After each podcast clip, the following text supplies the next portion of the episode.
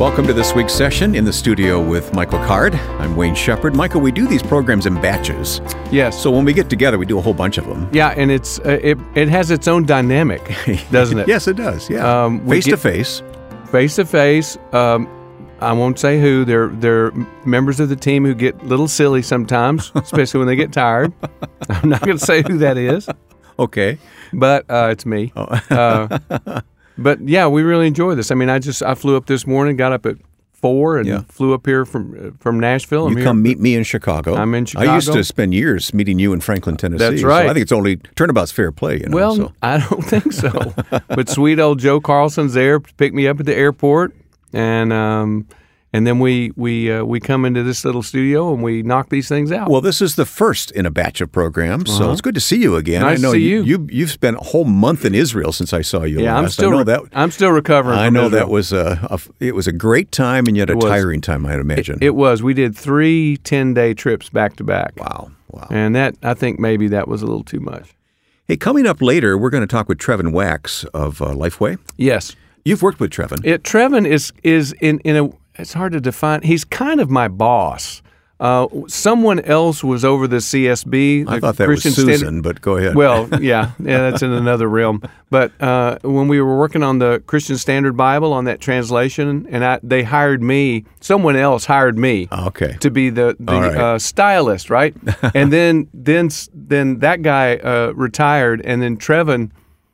W- whether he wanted me or not, he had me on his team. Let's you, say it that way. well, we'll ask him that question. Okay. when we have him on in the second half of our conversation here today, and you're going to teach from the book of Luke, the uniqueness of Luke. yes, yeah. In just a moment, we'll get started with that. Hey, recently we posted on Facebook, and I hope anyone listening now is following us on Facebook. Michael Card Music is a great place uh, to go on Facebook. But we posted the question: What songs would you like to hear featured in a live performance and in the studio with Michael Card? Mm-hmm. We got some interesting responses. We did, and I was I was uh, surprised at how many people responded, and there there wasn't one consistent song they asked for, which is what I think I was sort of hoping for, but we got a whole list of uh, Yeah. of requests. Well, so- here's Steve, who said, My first CD purchase was everything I could get a hold of at a DC concert. I'm paraphrasing. He said, Been adding to it ever since. So he has quite a library of your music. yeah. Thanks, Steve. Love talking to you at uh, Sandy Cove. Blessings on your ministry, Michael says Steve. So Good thank you. Steve. Missy says, What music? All of it. I'm reading through the list, and the songs just run through my head. I've been truly blessed by your music through the years. I've grown up listening to you, and listening to the songs now brings so much comfort.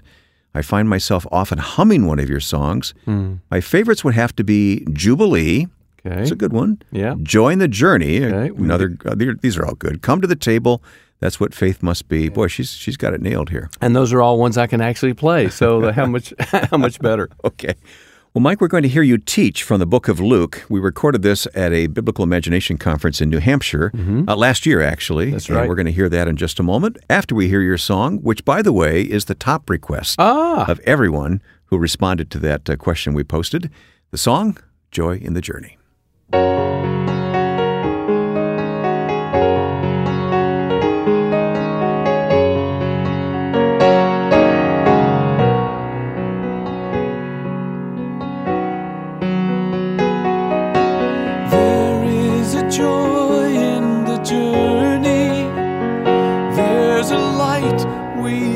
Love on the way.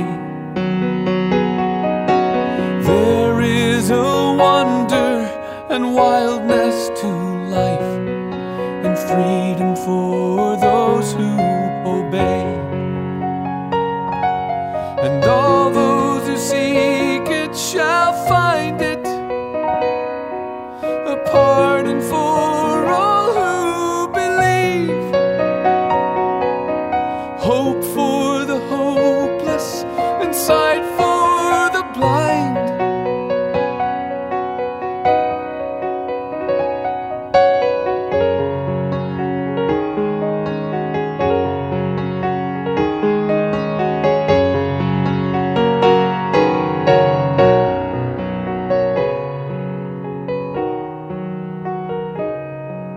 To all who've been born of the Spirit and who share incarnation with Him,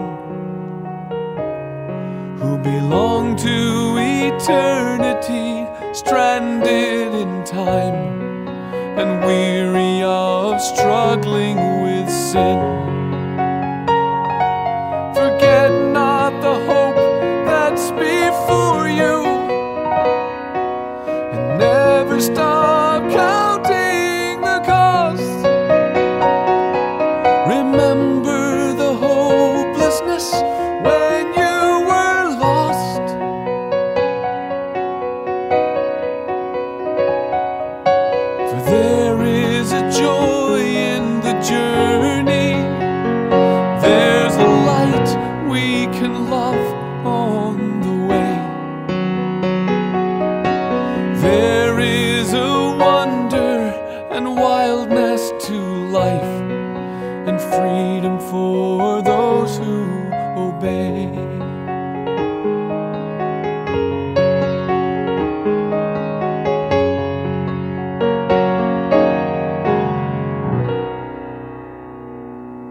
Luke is two volumes. Luke Acts is one book. It's written to Theophilus. We don't know who he was. Let me tell you who we think he might have been. Let me give you the best, the best guess that we have, at least the most interesting guess about why Luke was written. But we think that Luke Acts is a book that was written uh, as a cover letter for a collection of Paul's letters that were submitted at his trial.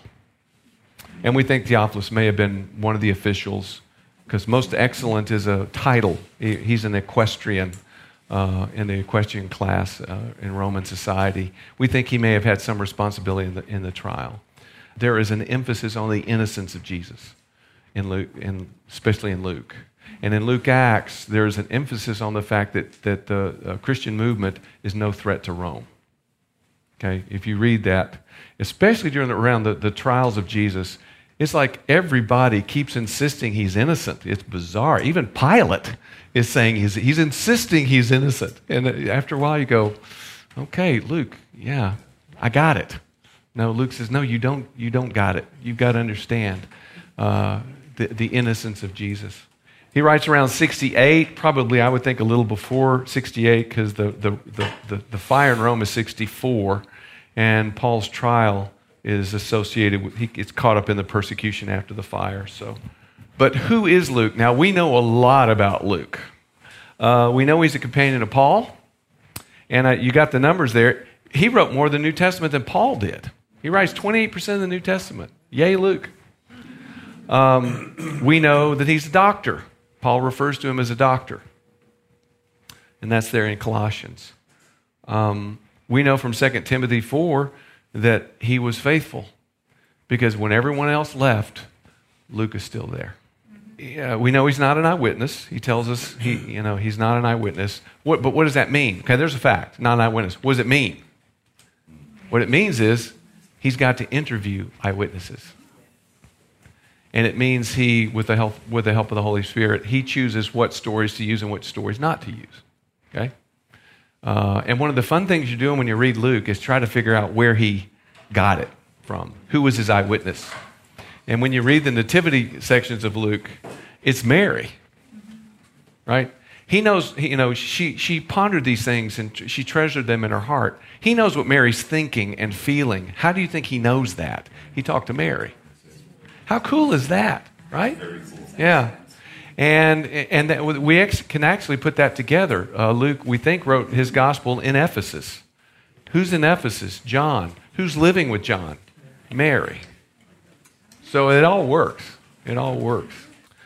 Here's, here's the big piece uh, of his identity, and, and I'm convinced that he, he's a slave. He's a slave. Now, people say, oh, no, he's a freedman. That's my, my note says probably a freedman. A freedman doesn't mean a, doesn't mean a free man. There's still an obligation, even after a slave has been freed in the first century, there's still an obligation that exists between the master and the slave. So it's just not that simple. So I still, I, I like to say, no, Luke is a slave. How do I know that? Two points. First of all, he's a doctor. Most doctors in the first century are slaves. See, again, we're at a disadvantage in America to understand the culture. Uh, slave culture does something very different uh, to the society. I mean, I'm, I'm, from the South. There was a slave culture in my, where I lived in the South, right? And what, one thing a slave culture does, it doesn't make you aspire to anything. Right? When you're, if you're a young man as a slave culture, a free young man as a slave culture, you don't aspire to be a doctor or a lawyer. You aspire to do nothing. Because that's what a slave culture does for you. So we in the South we have what was called the planter elite. Wh- Who were those guys? They're a bunch of lazy guys who did nothing and you know played cards and went to parties all the time. And in Rome you see very much the same mentality. Okay? So the doctors and the lawyers and certainly the, the great teachers, the best teachers in the first century, they're all slaves because that's what a slave does. So, uh, and we, uh, another little piece of information is, is at one point this, the, the medical college, which was in Pergamum, uh, the Domitian, who was the emperor at this point, he closed the medical school to slaves because too many slaves were becoming doctors. So there's some good evidence for this. Okay, so no more slaves can become doctors, Domitian says, uh, because so many of them were becoming. And the, here's the other reason I believe he was a, he was a slave. He has a slave's name. And this is very interesting. Okay, here's your big word for the day. Why use a little word that everyone can understand when you can use a big word that nobody understands? Hypocorism is the word. If you want to impress your friends, say, Luke, oh, that's a hypochoratic name. Everyone knows that. It just, it just means nickname. Okay, so God forbid if I was a slave owner in the first century, my name's Michael. What would I name my slave? Mike. Hear it? Luke. Mike. Demas. Demas is a hypocorism for Demetrius. Demas is a slave. They have a shortened form of their master's name. Luke is a hypocorism for Lucian. And Paul has a relative named Lucian. This makes the scholars' heads explode, but I'm just a banjo player, so I can do this. I'm absolutely convinced, because I really wanted to be this way, that Lucian, Paul's relative, who he refers to twice, by the way, uh, Paul's relative Lucian purchases Luke and, gives him the name Luke, gives him a hypocorism of his name, and gives him to Paul to travel with him to take care of him on the road. And what's my academic reason for that? I really want it to be true because I think it's a cool idea. but I will, I will not be dogmatic about that. I will not be dogmatic about what the Bible is not dogmatic about. You'll never catch me doing that. What does that mean? What does that mean uh, that he's a doctor? What does that mean that he is a slave? That's, that's my new question. I know to ask that now. Well, it, w- being a doctor, what it, what it means is he, um, his vocabulary is very much medical vocabulary. He uses medical words when he doesn't need medical words. One of my, my, my father was a doctor, and one of my uh, earliest memories of my dad, he was hanging a picture in our house. He was trying to drive a nail into the drywall with, a, with this reflex hammer. the hammer that he hit you on the knee with. Well, okay, why, why is that? Why did my dad do that? Because that's the only hammer he had. And if you understand that, you understand doctors, okay? And, and you want doctors to be that way, right? You want, my dad was like this. He was a cardiologist, okay? My dad was like this. He didn't have hobbies. You don't want your doctor to have a hobby. You want what's wrong with you to be his hobby, right? At least good doctors are that way, okay? And, uh, and that's Luke. So, so Zechariah will ask for a, a, a pad to write down, you know, his name is John because he can't talk anymore. It's the technical word for a medical prescription tablet. John the Baptist baptizes for the remission of sin, and it's the same word we use for the remission of cancer. See, he doesn't need that word. That's not really the best word, I guess, but I mean, for him, it's the best word, and it's the Bible. The Bible's perfect. But anyway, Malchus. Luke lets us know that when Peter chops off Malchus's ear, it's not his, it's not his ear, it's his ear lobe. It's his little ear. What does that mean? Okay? What does that mean? Well, it, first of all, it means Peter's not aiming for his ear. He's going to cut his head off. Right? And poor old Malchus turns his head at the last minute and just loses his ear lobe. Thank you, Luke. What about the slave business? The fact that he's a slave. I got interested in slavery about 10 years ago because in the Bible, in the New Testament especially, everyone identifies himself as a slave. I, Paul, a slave to Christ. I, Peter, slave to Christ. I, you know, and Jesus is a slave, right? Philippians 2 6 through 11, he comes in the form of a doulos, slave. So I thought, well, I need to understand slavery better. And there are no slave narratives from the first century, but there are some beautiful slave narratives from the 18th, 19th century.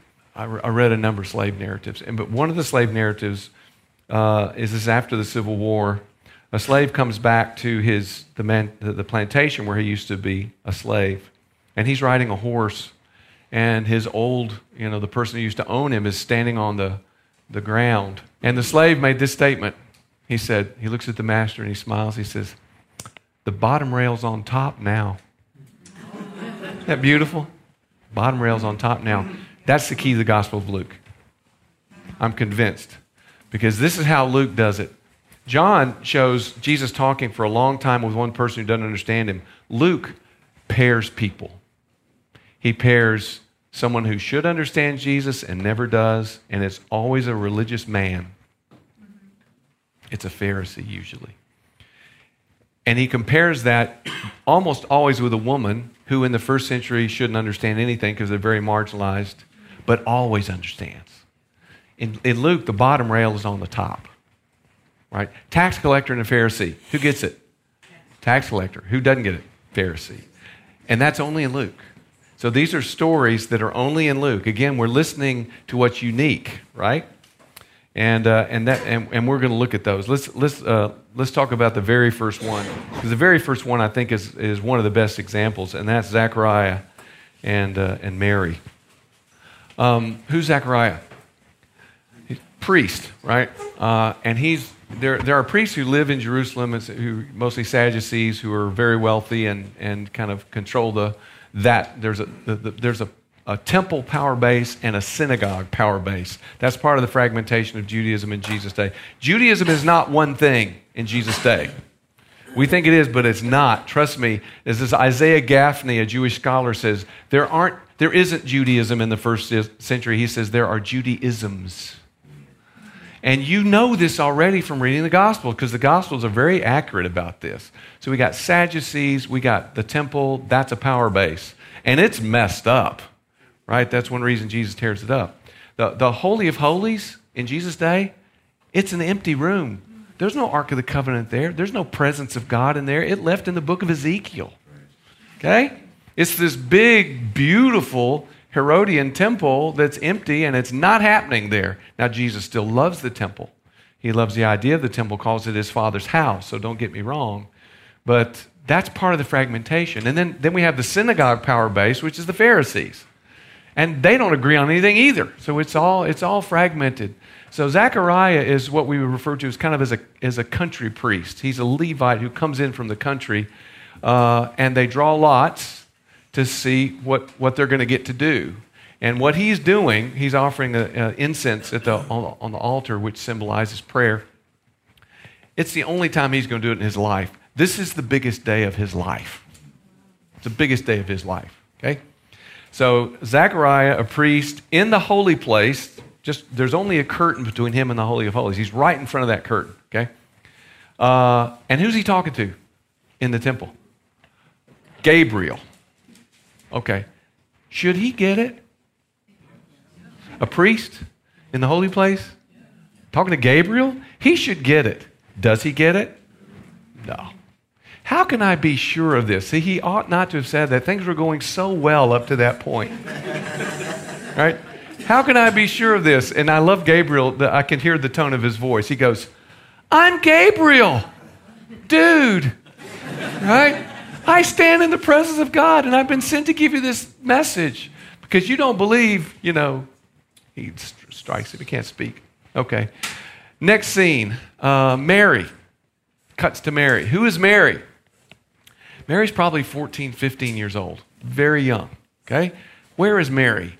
Nazareth.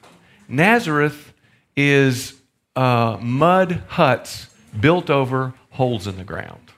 Okay? The, the whole city of Nazareth is not as big, certainly, as the property this church is sitting on.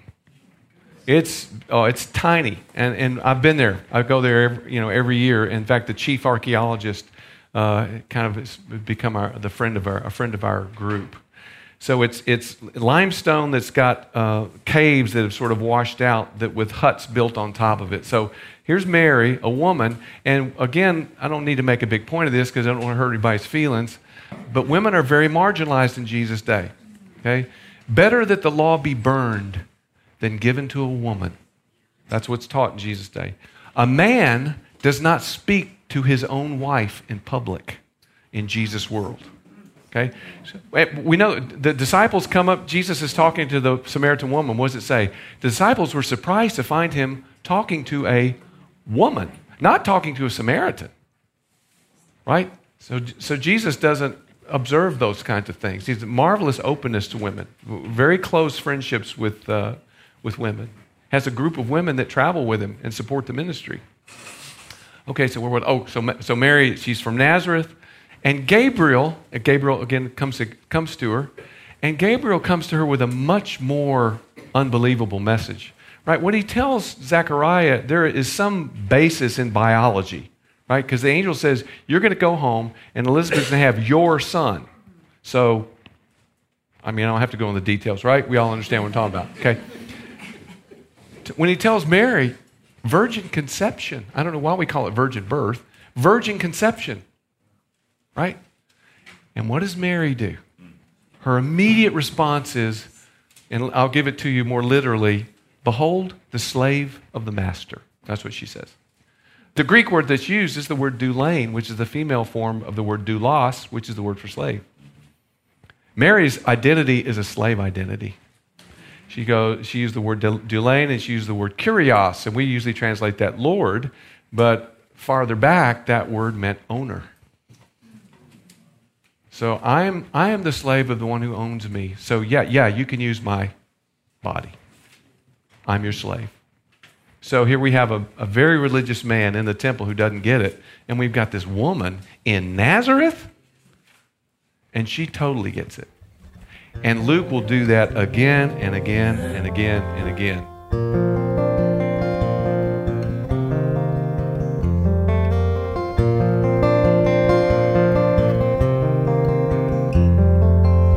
How do you capture the accents of angels?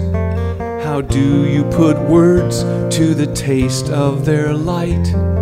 You cannot describe how their words burned right through you, how you became dizzy with heart pounding fright. In the midst of your fear, how they sang you a song to the glory of God the Most High. How all of the sudden that when they departed, that they left a hole in the sky.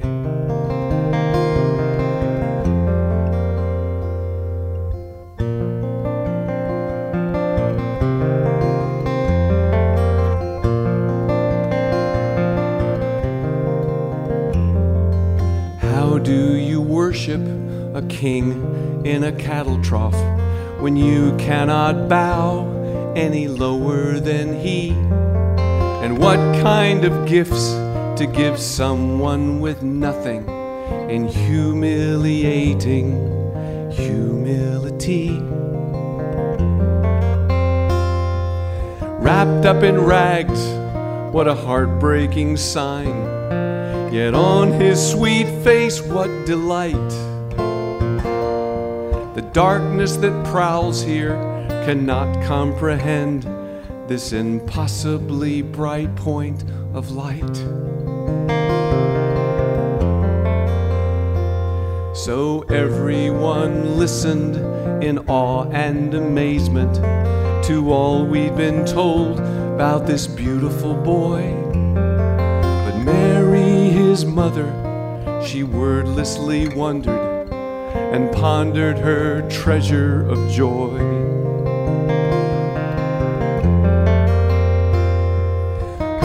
Conceive how a Savior was born in a place only fit for the cattle to feed?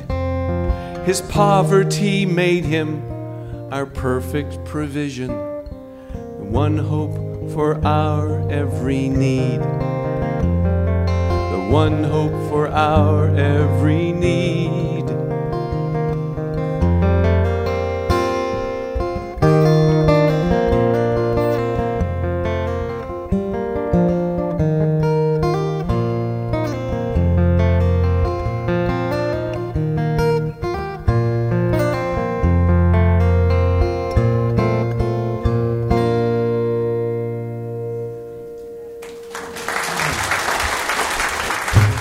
Segment from the Biblical Imagination Conference as recorded in Manchester, New Hampshire. Uh, you know, I don't recall hearing that song before, Mike. Uh, oh, really? Yeah. Well, it's it's it's a relatively old song. It's King in a Cattle Trough. It's been around for a while. It's it's it tries to capture th- th- this disconnect in Luke. You know, here you have a king, and where is he sleeping? Yeah. he's sleeping in a cattle trough.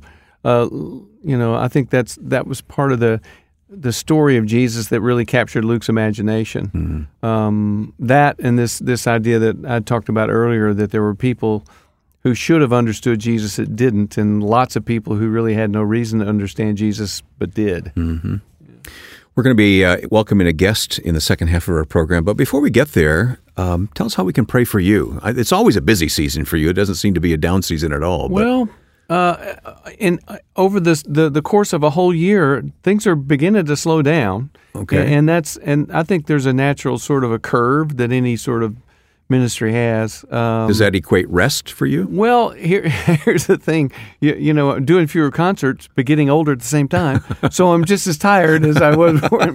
I don't know if you can identify with that at all. You know I can identify.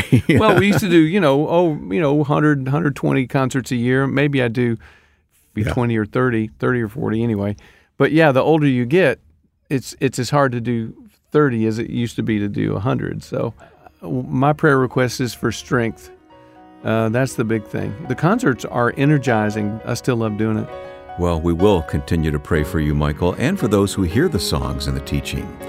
We're always glad to hear your reactions to our program. You can send your comments or song requests to us through our website. Go to michaelcard.com and scroll down to find contact.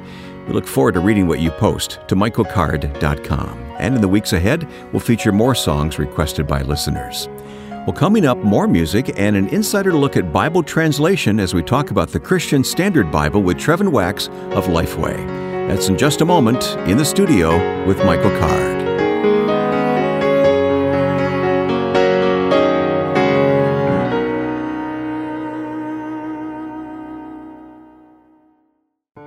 Join us for a new edition of In the Studio with Michael Card.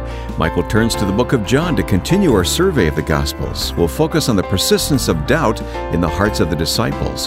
And then Ken Boa shares a new perspective on the pain we experience. Hear his insights from his new book titled Shaped by Suffering. The instruments are tuned and the Bible is open. Make sure you join us for this unforgettable session in the studio with Michael Card.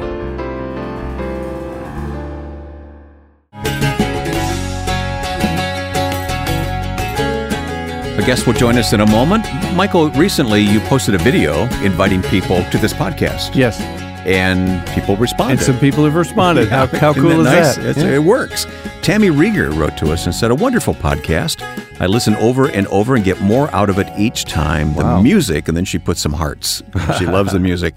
I've grown spiritually the most from this podcast. Well, here, here's my new realization, Wayne. Uh, I will tell Tammy if it really helped her, we had nothing to do with it. Yeah, I understand. Yeah. Yep.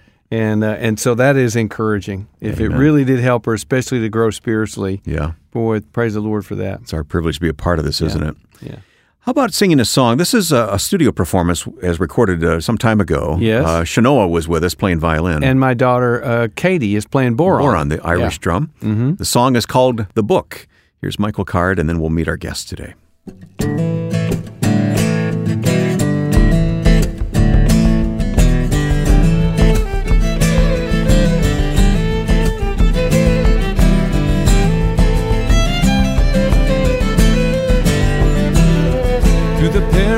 Of prophets in their fiery words and rhymes. In the pages of the patriarchs, we can read on every line of the kindness of commandment and of all he undertook. That before we called, he answered us in the pages of the book.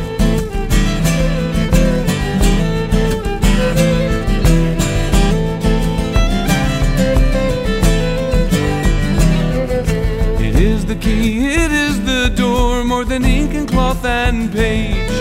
He's wine preserved in blood and tears to speak to each new age. Come read the very thoughts of God, hear what wisdom has to say. For in 3,000 years and more, it hasn't aged a day. And the pages of the book are turned with trembling awe as we witness wonders there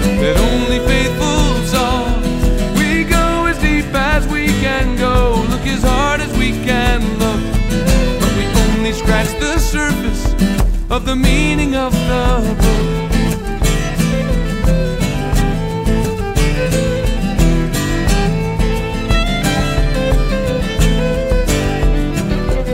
So open up your heart and soul to the call and the command. Hold a vast and priceless treasure in the palm of just one hand. And no true transformation as you take it up and look the flesh and bone and blood of truth in the pages of the book. And the pages of the book are turned with trembling awe as we witness wonders there that only faithful saw. We go as deep as we can go, look as hard as we can look, but we only scratch the surface of the meaning of the book. As we only scratch of the meaning of the book.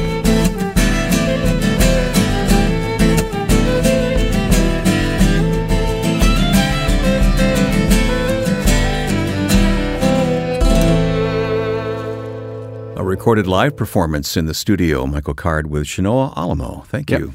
Thank you. Boy, I'd, Shanoa and that violin, that always grabs me too. Yeah, I, I love to hear her play. Yeah. Trevin Wax has joined us. Trevin is Senior VP at Lifeway Publishers. You know Trevin. We do. T- Trevin is kind of my boss. Um, Well, if, I don't know about that. if that's possible. He it, someone else put a team together for this CSB project, and then they left, and Trevin sort of got me whether he wanted me or not. So- CSB is Christian Standard Bible. yeah, which is clearly the best translation of the Bible that's ever been done, or will ever be done. I use it. I Yeah. I do too. Yeah. And so, Trevin, you were stuck with Mike, in other words, right? well, I mean, when I found out that Mike was on the CSB team that I was inheriting, it was like, wait, I get to meet Michael Card. I, um, but then, but I actually, we actually, Mike and I, we met doing some sessions for the Gospel Project, a curriculum that I helped start at Lifeway hmm back a, a couple of years actually before CSB. So I was thrilled to know that he was on this team. Yeah.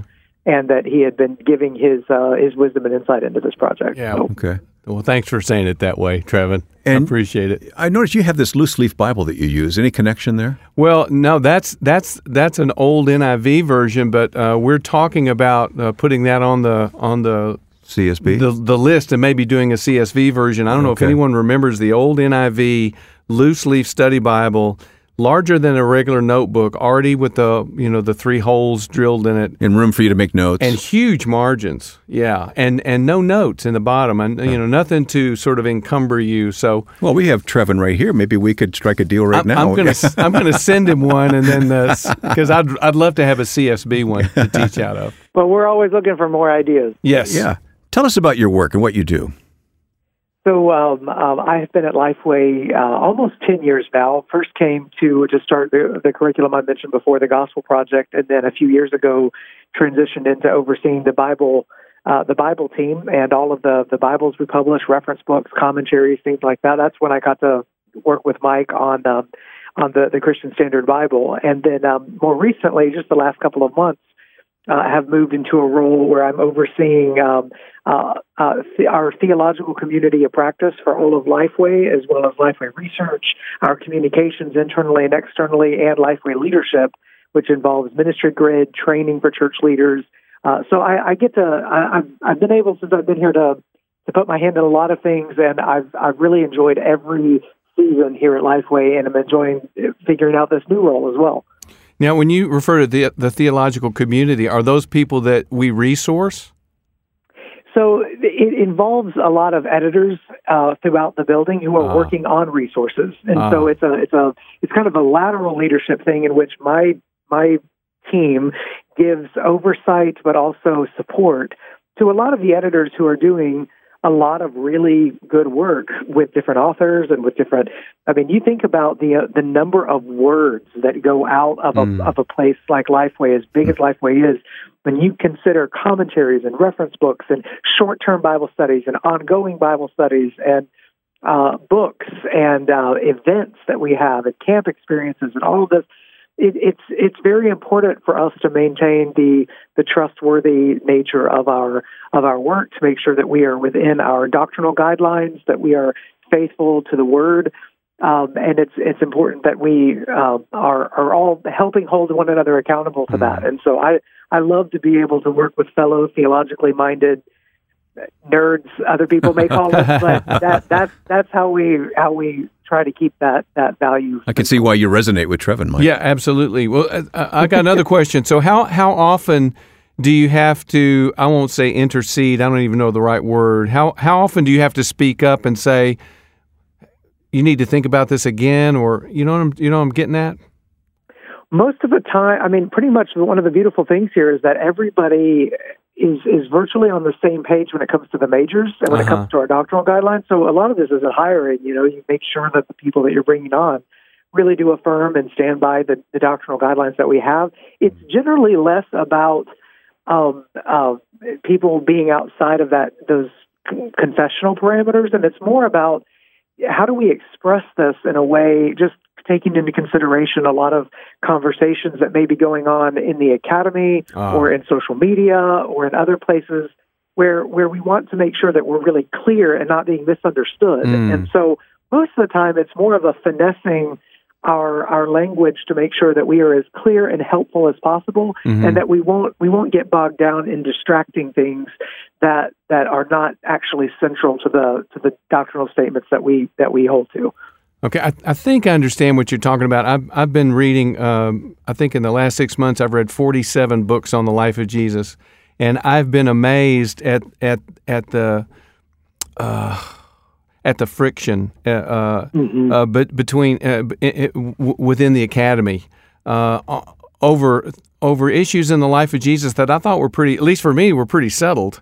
But um, so I, I, I think I think I know exactly what you're talking about. A lot of responsibility. Yeah, I mean, and, a, and a lot of those conversations are not necessarily. Some of them bump up against your doctrinal statement, but Yeah. other times it's just disagreements between Bible believing Christians on any number of subjects. And Yeah. so, how do you treat those respectfully? How do Yes. we make sure that you know in a in a in a curriculum, for example, on some of the, the contested issues that people debate about, whether it be the end times or Calvinism, Arminianism, things like that, how do we make sure that we're we're presenting something that's respectful of differing views um, within within uh, um, uh, you know Bible believing churches, Mhm. and that's that's one of the challenges. It's Uh. just for us to get together and help each other do that really well. I bet it leads to some interesting discussions. Oh, it does.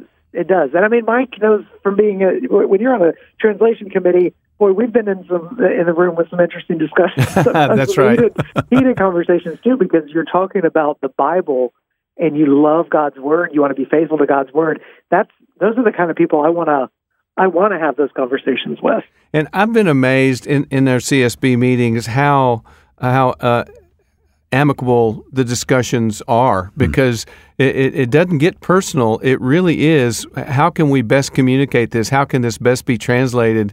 And uh, and we have you know we have a pretty broad range of scholars on the board. So how do you decide? I, you know, remember the old Jesus seminar? They would take a vote. You're, you're not voting, are you? Occasionally we vote. Well, Is that right? Yeah. I- Yeah, occasionally there's a vote. I mean, the, the the committees that are actually there's a lot of issues that are worked together with both the New Testament and the Old Testament specialists, where the entire committee is together, and and the decisions are made on a broad scale. And in those cases, um, generally everyone comes to some sort of an agreement. I Mhm. I, I don't recall any vote taking place in any of those um, where the whole committee is together. And and after that, though, there are um, the Old Testament specialists to have their meeting and the New Testament specialists have their meeting. And so, what in those situations, the vast majority of them, the the group comes to a consensus. There's not a need for a vote. There's Yeah. just a few Mhm. cases here and there where the committee, you know, just has differences of opinion, and everyone's kind of argued out their point, and then it's kind of like, okay, well, let's let's see how you know what what we're going to do in this particular Hmm. text. And in every case, I think you would agree with this, Mike. I mean, there's good reasons for whatever is being Oh, you know considered. Yes. it's not like it's a there, you know there's a heretical view or anything. There's good reasons for coming down on either side of of a couple of those more more contentious issues. and sometimes that ends up in a, as a footnote. hmm Yeah. Oh, absolutely. It ends up as a footnote. I Yeah. see. Okay. Well, Mike, I- I don't think that you'll entirely agree, but I think you're very accomplished as a theologian, your study. But I mean, here you are in a room with these people. Are you intimidated by them? I, I do my best to keep my big mouth shut. I'm there to learn, and, and I have learned so much from those meetings, and especially, and I think Trevin will agree with this. I had no idea the complexity of some of those issues, and uh, and we have some brilliant people on the team. That's for sure. We really do, and I, I lean. I feel like Mike. I'm kind of in there just thinking, what in the world? How in the world am I in, in this meeting? All that Greek and Hebrew I learned at seminary, I guess coming back, coming back out. But uh, and I'm like Mike. I'm deferring to those Yes. who have devoted their whole lives to scholarship in these areas. But Mike has a really important role as a stylist to help us think about how the text sounds when it's read, uh, the literary qualities and features of it. And, and, I, and I believe that the publisher has an important role at the table as well because they're constantly reminding the scholars, hey, we this translation is for the church. We need to to always be keeping in mind, you know, any tweaks or changes or things that we make are things that are that could be um, challenging for church leaders who, you know, they're reading this um, in pew Bibles and they're preaching from this, or it's on the screen, and and so I, each of us has a different role to play at that table, and it really works well. It's a beautiful thing when everyone has the same heart, but recognizes they they have a different function, and we and we work together prayerfully to to make decisions that we believe are, best. Trevin, here's the key question I've ha- I have, and, and that is Does social media make your job easier or harder? Well, in some cases, it's easier because you you can certainly get out the word about a translation a lot easier on, with social media today than just having to rely on traditional forms of, of of marketing. So, on the one hand, I think when it comes to Bible translation, social media is helpful. Um, on the other hand, it can be harder when people when people want to debate particular renderings of verses and whatnot on social media. A lot of times, people I, I've not I don't think I've ever seen debate settled on social media. I've Yeah. only seen them stirred up. right. So- Yes, Yeah. that's exactly right. It's not it's not the format to to to uh, arrive at any sort of a good conclusion. That, that's right. And so sometimes you just have, you can also occasionally have misinformation spread on social media, you know, without a lot of recourse. And you got to, people have to discern what they're reading as to whether it's, you know, true or false. Um, but, you know, I, I haven't seen the CSB get too tangled up in too many big Yeah. debates online, which has been, has been nice. hmm Do you find yourself holding back sometimes, though? You'd like to respond and it just wouldn't be healthy, or? Uh, Sometimes it's generally not on uh, on on CSB related stuff. They for me, social media is is more closely tied to a lot of the other uh, things that I do at Lifeway, and so you know, different Lifeway studies. People may have a have a bone to pick with a particular interpretation of a passage that a, one author in a curriculum puts forth, or things, and so sometimes people want to debate those things online and yeah, occasionally if I get tagged in something, I'll weigh in or I'll give some some clarity as to the intention behind something. But um, for the most part, I, I I don't know that a lot gets resolved on on social media. I'm not I'm not sure that social media is is a uh, a happy and joyful place that makes people um, uh, really uh, experience the joy of the Lord all that much. So those of us that are on there have Well to said. try to be light in that world. you Yeah. know? Well, here's another thing, and it's tied in is the uh, the changes in publishing. Mike, you know the changes in music publishing, of Yes. course, and legendary changes, that, you know, good and bad. But how about in the publishing world for you, Trevin? What, how do you look at all the changes in the last decade or so? Massive changes when it comes to to publishing, um, and it, even in the since I've been at Lifeway. I mean, Lifeway obviously we just went through a, a, a season in which we closed down 170 something stores, and that retail in general is is um, um, struggling and changing and adapting. A lot of uh, a lot of businesses moving online. There's a lot of different ways that people are connecting rather than than the brick and mortar environment, but um, uh, and so publishing has had to adapt uh, to that as well. And then you've got cultural changes and all sorts of theological changes happening to where uh, you know authors in one place one year, five years down the road, are in a different place uh, another year, and it, it causes um, uh, it can cause conflict and controversy and um, publishing companies that uh, are tied to doctrinal standards and want to, to to remain committed to a confessional core. So that can that can provide its own set of challenges, which I think those are good ones to live with. But all of those things are happening in, in publishing uh, constantly, and they're things that we have to to be aware of and be ready for. Well, my impression is that, that books aren't going away, not the way CDs and cassettes and records as a format went away. Uh, my impression, I mean, tell me, tell me if you if if you see it that way. Well, the actual trends show that ebooks have stalled out. Yes, um, they they have grown to a certain level and they've sort of plateaued. They're not ebooks are here to stay. They're not going anywhere. But um, hardcover books actually um, revenue wise outsold ebooks Ah, for the first time in a while a couple of years ago. And so there has been a a um, the, the the book, the printed book. There is a future for print that I I think is is not um, a, a lot of the the doom and gloom people from maybe ten years ago Yeah. thought that this was all trending in one direction and that we would we would lose printed libraries, printed Bibles, and whatnot. In the Bible space, what's fascinating, you look at some of these these statistics and research projects, and um, among millennials, um, ninety percent of millennials uh, prefer the printed Bible, even while you know upwards of 70, 80 something percent of millennials say that they also access the Bible on their phone. hmm So even though you've got digital access to the Bible skyrocketing, especially among younger people, the preference still when it's you know where what what do you prefer is still print, and, and it may be more true of Bibles than books in general. Um, but that's something to take note of that shows some of these things are not replacing; they may actually be driving us back into printed Bibles to do more in-depth study and whatnot. Wow, that's interesting. Well, I know that when online, I'll be able to, uh, to, to for example, Kindle will give you. They, they're giving away books all the time. Uh, nine times out of ten, if it's a book worth having, I'll buy a hard copy, even if I can get a free copy down that's downloadable. I just did that too. yeah. Yeah, and you know, I've I'm doing that right now. I've actually got a couple of um, I'm I'm reading this trilogy, um, uh, William Manchester trilogy uh, uh, biography of Ch- Winston Churchill. Now, I've actually got on my Kindle that I've downloaded through my library for free, hmm and I'm getting through. The, I'm almost done with the first volume, and thinking I'm going to have to buy the trilogy in print to put in my library when I'm done with this thing because it's just too good for me to just have it on the Kindle somewhere. So I think a lot of that is is uh, is people are factoring into their decision making as well. So maybe maybe the, it's the good good books that this trend is is encouraging to, to be to be in print, and of course the the best of all books being the Bible, huh?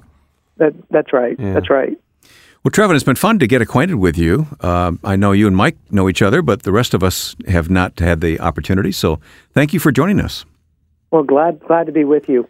Trevin Wax is with Lifeway Publishers. Uh, so interesting, Mike, to talk to Trevin about all these trends and all that. So Th- Thanks for giving us some of your time. I know you're busy. Glad to. Thank you for having me on.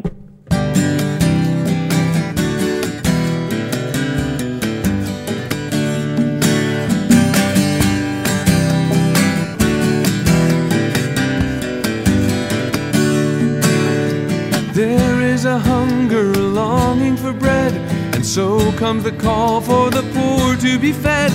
More hungry by far are a billion and more wait for the bread of the word of the Lord. So many books, so little time, so many hunger, so many blind. Starving for words, they must wait in the night to open a Bible and move towards the light.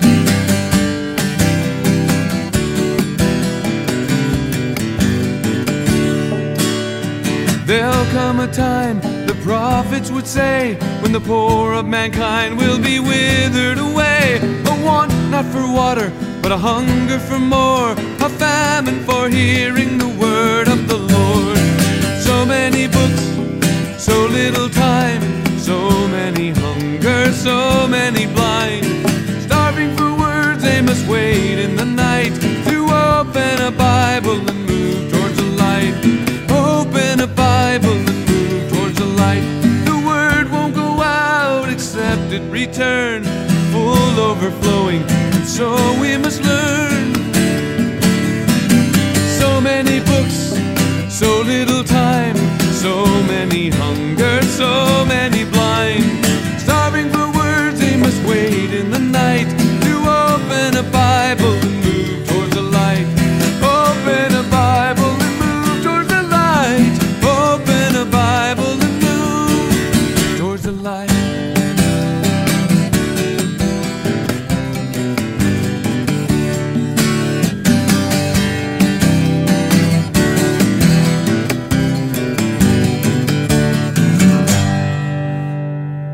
Thank you, Michael. We started this hour with your song Joy in the Journey. Thanks to our listeners for asking for that song. Mm-hmm. Yeah.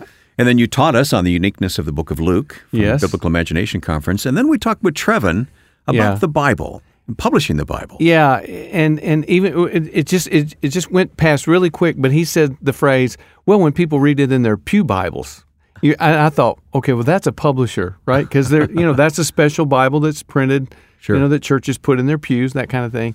I mean, I, I, I- was a little bit uh, in on the NIV uh, translation because Dr. Lane was part of that. So I would hear him talk about it. And and uh, I don't know if people remember how exciting it was. A, a new book with Jeremiah would come out. We all were so excited and that sort of thing, uh, because NIV came out a book at a time. But I, I have really been an insider with this CSB thing, and I've seen the scholars, the commitment that the, the, that the scholars have to the point of tears sometimes. I mean, they are committed to this process, and it is it's a remarkable translation. And you've really enjoyed the process of being involved. I, I've enjoyed the process of being involved, and I enjoy actually having it. And and here's here's for me what's so important about having a new translation. If you're like me, Wayne, I think in NIV, especially the Gospels and, and the New Testament in general. I think in NIV. I understand why. yeah. Right. If especially in the Gospels, if you read me a verse, I can tell you what the next verse is going to say, Hmm. and you should n- never think you know what the Bible is about to say. Yeah, good thought, Michael. Thank you. Well, if this time together has been valuable for you, please take a moment and pass along your comments or post a review of this podcast. Pass along the link for this podcast to a friend. Search for Michael Card at Apple Podcasts, Google Play, or on Spotify. And on our website, you'll find the links for the Trevin Wax and CSB translation. You can access Michael's weekly blog, learn about his conference ministry, and other things at michaelcard.com. Once again, that's michaelcard.com. We hope you'll join us next week as we open our session archives and present a classic broadcast recorded at the Mole End Studio. Now, for all of us on the team, including producer Joe Carlson, I'm Wayne Shepherd. Thanks for listening to In the Studio with Michael Card.